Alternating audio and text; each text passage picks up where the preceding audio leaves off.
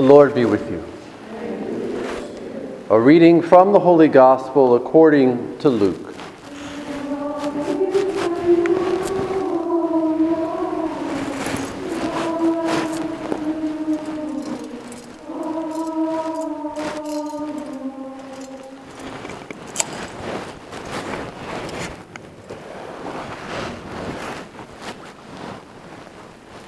The crowds asked John the Baptist, "What should we do?" He said to them in reply, "Whoever has two cloaks should share with the person who has none, and whoever has food should do likewise." Even tax collectors came to be baptized, and they said to him, "Teacher, what should we do?" He answered them, "Stop collecting more than what is prescribed." Soldiers also asked him, "And what is it that we should do?" He told them, "Do not practice extortion. Do not falsely accuse anyone, and be satisfied with your wages." Now the people were filled with expectation, and all were asking in their hearts whether John might be the Christ. John answered them all, saying, "I am baptizing you with water, but one mightier than I is coming. I am not worthy to loosen the thongs of his sandals. He will baptize you with the Holy Spirit and fire. His winnowing fan is in his hand to clear his threshing floor and to gather the wheat into his barn. But the chaff he will burn with unquenchable fire." Exhorting them in many other ways, he preached good news to the people. The Gospel of the Lord.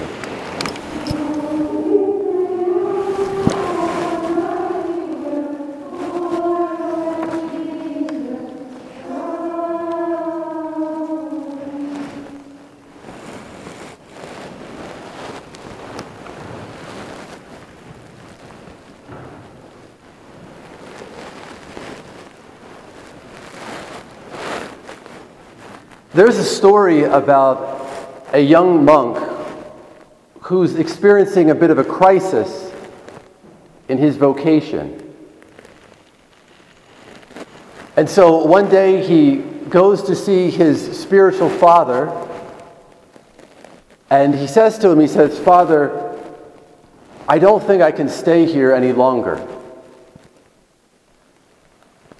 And so his spiritual father says to him, "Well, what is the problem?"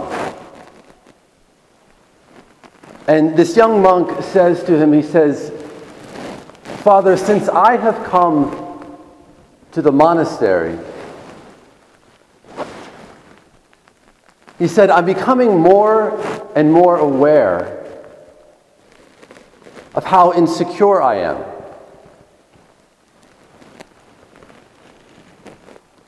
He said, I'm aware at times of this fear that I have within my heart.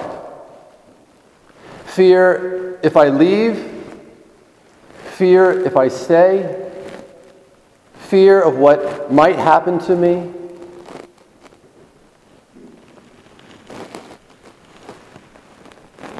And he said, "I also realize that sometimes when I see the other monks, I become jealous when I see their gifts."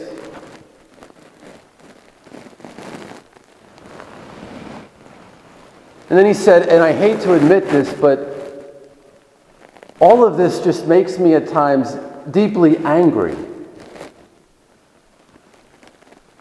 because I'm realizing that I want to be in control of everything."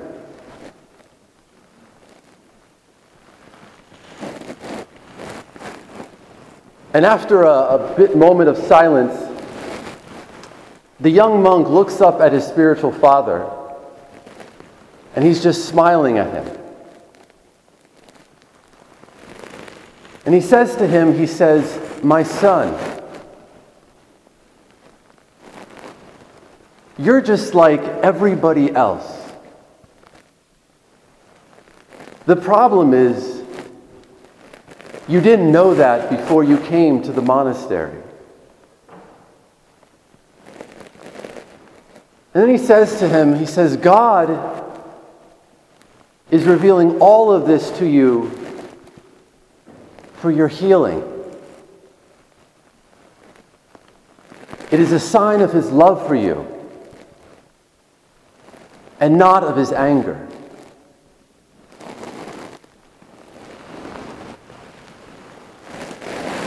And then the young monk says to him, but Father, what should I do now?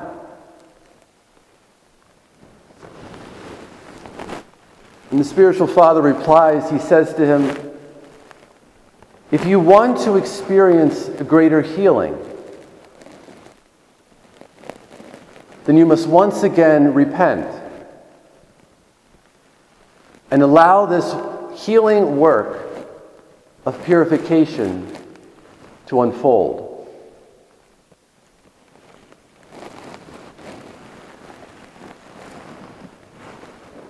John the Baptist today in the Gospel is calling the crowds to repentance.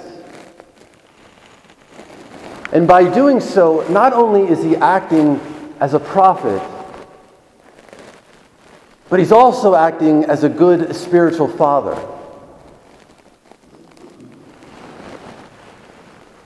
The Greek word for repentance is metanoia. And that word is used 22 times in the New Testament. And it's speaking about the conversion of one's entire life, one's entire self to the Lord. And in this metanoia, there is no stone that is not uncovered by God. Everything is included. Body, soul, and mind. For the simple reason that God desires our whole self. Which is why on one level, repentance is so deeply purifying.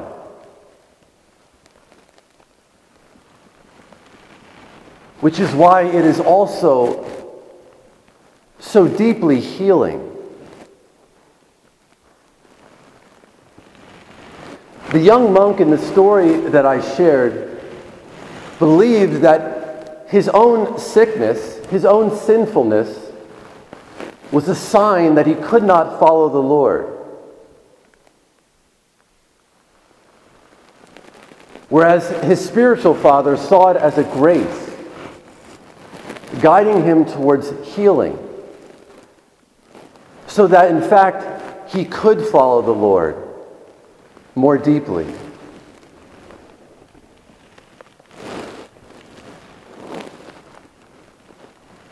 This work of purification, which is the fruit of repentance, I believe is one of the greatest proofs of God's love for us.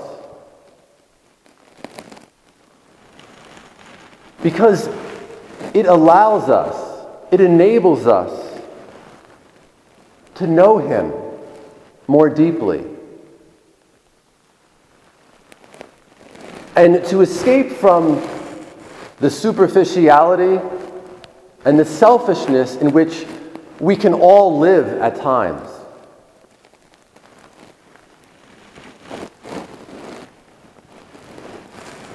But what is probably most important is that this work of purification allows us to love Him and to receive His love more intimately.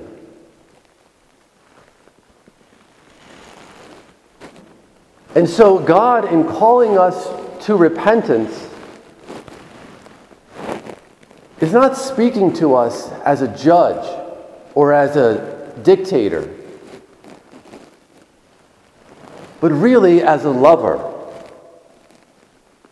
who is seeking out us, His beloved.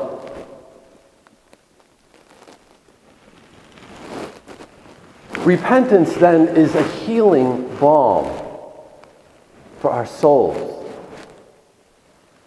and really for our whole self.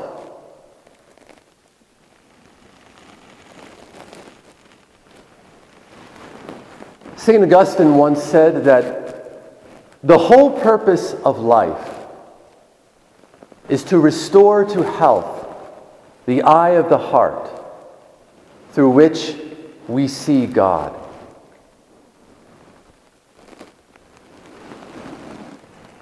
Let us pray this day that we would heed this call of John the Baptist to repentance so as to allow God more deeply to heal the eye of our own hearts through which we see Him, so that by His grace we can see Him more clearly.